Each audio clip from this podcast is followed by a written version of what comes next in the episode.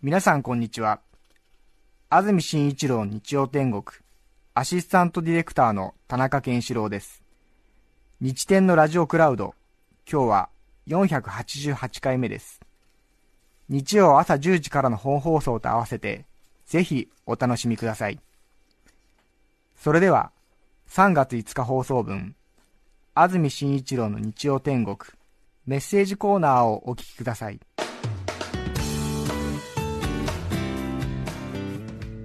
さて今日のメッセージテーマこちらです。人形ぬいぐるみの話です。はい。江東区コラヒコジさん女性の方ありがとうございます。ありがとうございます。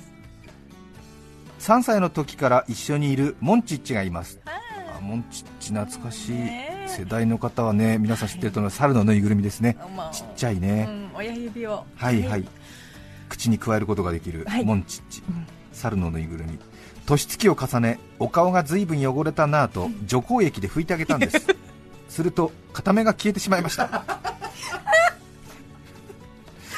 そうね。年月を重ねお顔が随分汚れたなぁと除光液で拭いてあげたんです。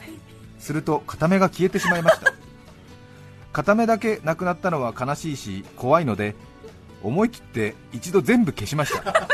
のっぺらぼうにしてから可愛いお顔を思い出しながら自分でペンで描きました余計に悲しい気持ちになりましたが これからも彼を愛していこうと思っています そうですか、そうですか。まだ一緒にいるんですね。除光液ねえいいですよねびっくりするときありますもんねね、消えちゃうんだっていう。ちょっとねはい。ペンでねなんか変な線が入っちゃったんでこれ除光液で消そうと思ったらもともとの印刷ごと消えちゃったりしてもうねそうです、そうです。はーってなりますもんねえこのいやーモンチッチのっぺらぼう怖いですねちょっとね。確かに印刷かなんかですもんね。そうでした。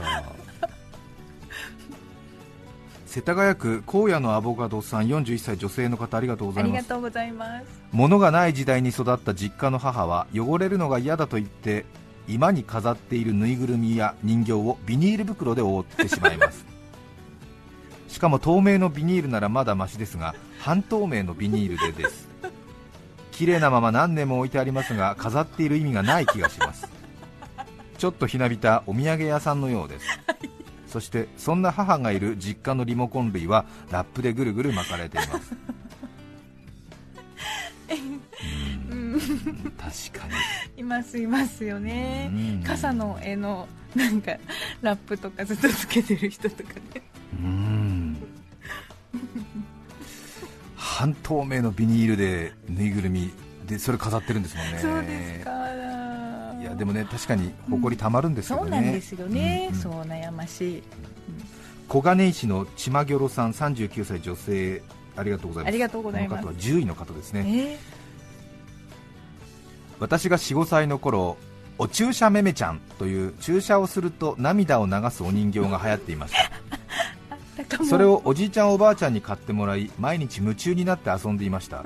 ありましたね。注射めめちゃん、ねある時付属の注射器が壊れたため当時研究機関にいた父に注射器ちょうだいと頼んだところ、はい。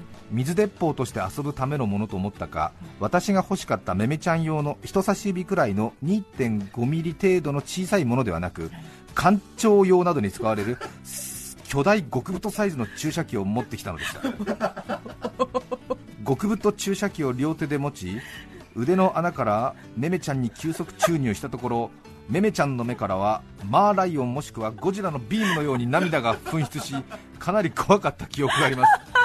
あまりのシュールな姿にこれはひょっとしてめめちゃん腕と目がただつながっていると思いつき4歳児にもかかわらず牛乳を入れたら白い涙が出るのかと実験してみたりあ腕をもいで解剖するという今思えば獣医師の始まりのようなことをしたことを覚えています。へ私の娘にも買ってあげようかと調べてみましたが今はもうないのですね。残念です。そうですか。もしかしたらね今のお仕事につながっているのかもしれませんね。ね。ピューって出たんですね、目かうら。ん。もう涙っていう量じゃなかったんですよね。ね。ね。えーゴロゴロゴロゴロ。稲城市の会社概要さん43歳男性の方ありがとうございます。下の娘が34歳の頃、某大型家具屋でぬいぐるみ兼クッションの犬をおねだりされました。あ家に買って帰り名前を付けようということになり娘はその犬に次郎と名付けました。そこで私はじゃあ名字はパパが決めるよ?そうだな。今更さんにしようと提案 いぶかりつつも承諾するいぶか娘りつつ。あれから何年も経ち娘は今11歳。一方の次郎はべったんこになりつつもまだ今のソファーに寝そべっています。えまだ私の親父ギャグに気づいてはいない様子です。そっかずっと頑張ってるんだ。頑張ってるってかもう。明かすことなく。明かすことなくね。えー、かわいいですね。34歳の頃 娘さんが次郎というぬいぐるみお父さんが今更さんってつけてね。そうですか。わからないでしょう11歳だと。二十歳くらいの人でも分かりませんよそうねかもしれません。お名前は今更次郎ですってことですもんね。へ え面白いですね。ね今更次郎。えー、わからないよ11歳。そういう歌があったんですよあったんですよね。へえ面白い札幌市おかみ歌丸さん46歳女性の方ありがとうございます。私は子供の頃あまり人形の類に興味がなく、うん。祖母が買ってくれたぬいぐるみなどに見向きもしなかったようです。そういう女の子もいるみたいですよね。しかしなぜか戸棚にある一升瓶を何本も引っ張り出し一瓶ごとにこれはさっちゃんこれはわたるくんなど名前を付け並び替えてはこんにちはなどと話しかけているというなんとも不思議な子供でした。へ一升瓶相手に人形遊びしていた私は今や酒屋の女将となり一升瓶に囲まれて暮らしています。46歳。え。へえ。へえ。転職ですね。偶然じゃない？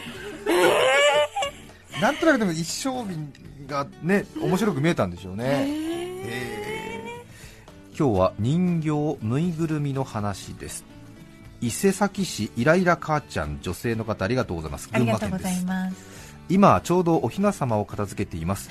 2階からしまうための箱を往復して下ろしていますが娘と夫は庭で遊び手伝っての私の叫びを無視し続けています。とてもイライラします。お雛様をこんな気持ちでしまってはいけないと一呼吸してメールをしています先日娘のリカちゃん人形の首が抜け夫が直したのですが深く首をつけすぎ首の詰まったリカちゃんは美しさが半減。首の長さは美しさには必須なんですね。へーそうですね。そうですね。微妙なねやっぱりねフォルム。ね首。微妙なバランスなんでしょうね。ね。首が詰まっちゃうとリカちゃん人形美しさ半減という。うん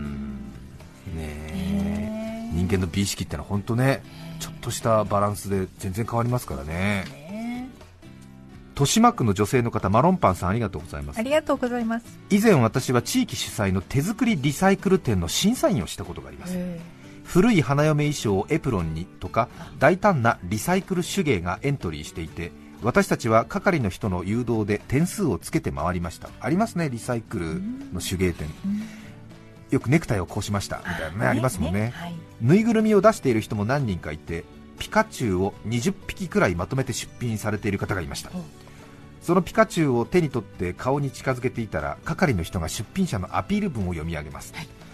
えー主人が長い間着ていた黄色のパジャマがもったいなくて捨てられずピカチュウにしました。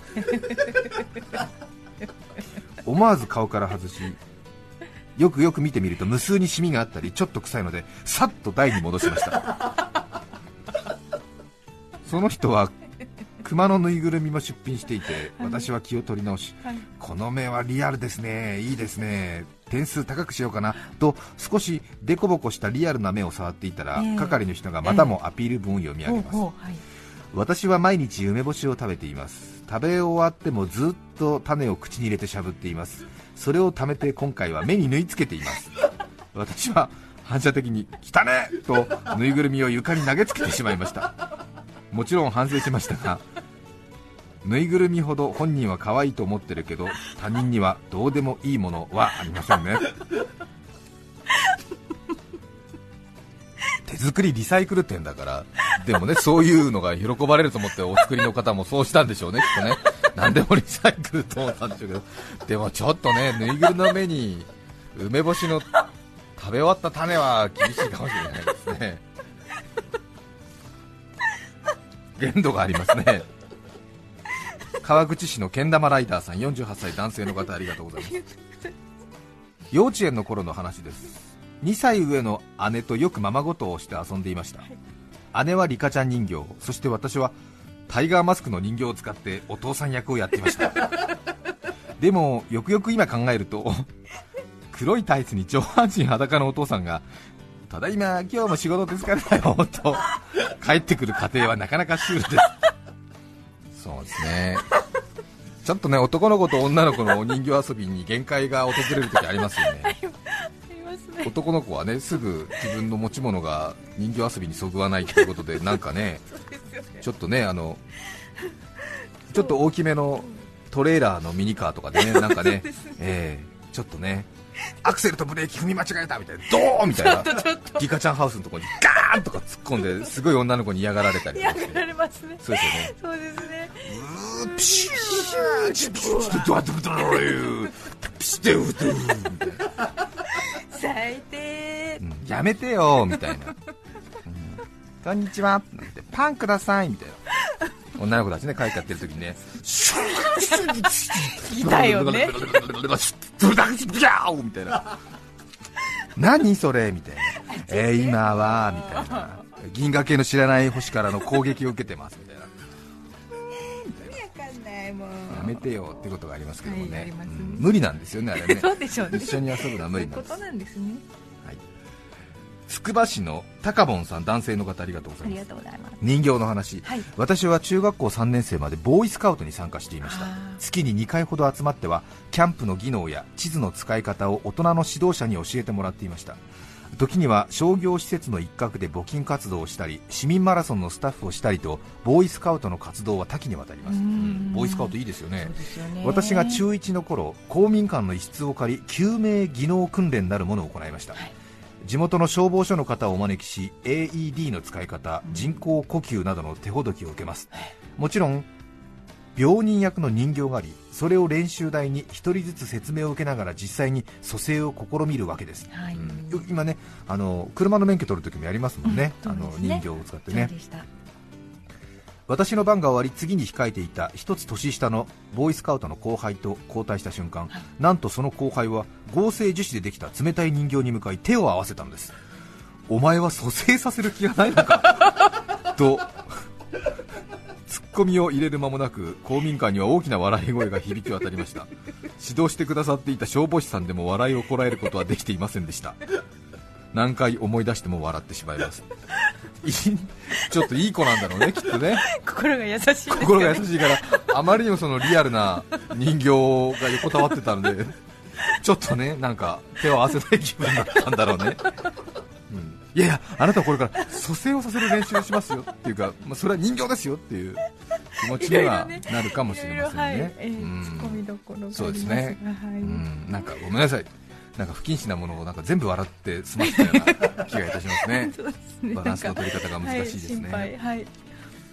千葉県野田市中年ライダーさん57歳男性の方からいただきましてありがとうございます。娘が小学生の頃私たちは団地の5階に住んでいました、はい。娘が来週の運動会お父さんリレーの選手になったよと言っていたのでよーしじゃあてるてる坊主でも作ってやるかと思い立ち待てよ普通に作ったら効き目がないかもと思い押し入れから枕と古くなったマットレスを出してきて人の大きさ大の大きなてるてる坊主をこっそり作り夜ベランダに吊るしておきました。ええ。よしこれなら絶対晴れると確信しました。寝ようかと思った夜半近くにわかに下が騒がしくなったかと思うと 家のドアを何度も叩く大きな音がしましたドンドンドンドンドンドンドン大丈夫ですか？大丈夫ですか？ドアを開けるとおまわりさんがたくさんいます。ベランダで誰かが首をつっているという通報があるんですか？え何？と思ったのもつかの間ご近所には大変ご迷惑をおかけしましたそうなるよね。いますよね。そうなるよね。大きいよ。そうなるよね。もう笑っちゃうよねもうね。ダメダメもう本当に。たくさんのお便りありがとうございました。ありがとうございました。3月5日放送分、安住紳一郎の日曜天国、メッセージコーナーをお聞きいただきました。それでは、今日はこの辺で失礼します。安住紳一郎の日曜天国。桃栗3年柿8年塩栗断年ガキ留年。お聞きの放送は AM954 FM905 TBS ラジオです。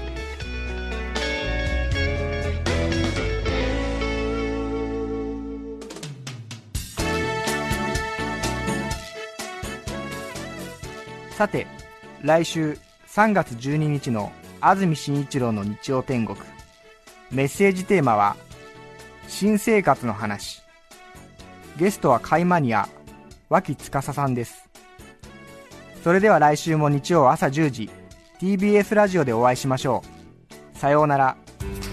安住紳一郎の TBS ラジオクラウドこれはあくまで試供品皆まで語れぬラジオクラウドぜひ本放送を聞きなされ954905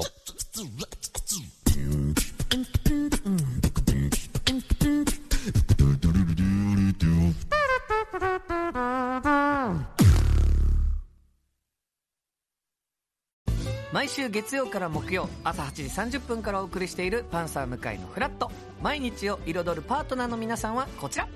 月曜パートナーの滝沢カレンです。火曜パートナーのココリコ田中直樹です水曜パートナーの三田寛子です。そして木曜日は？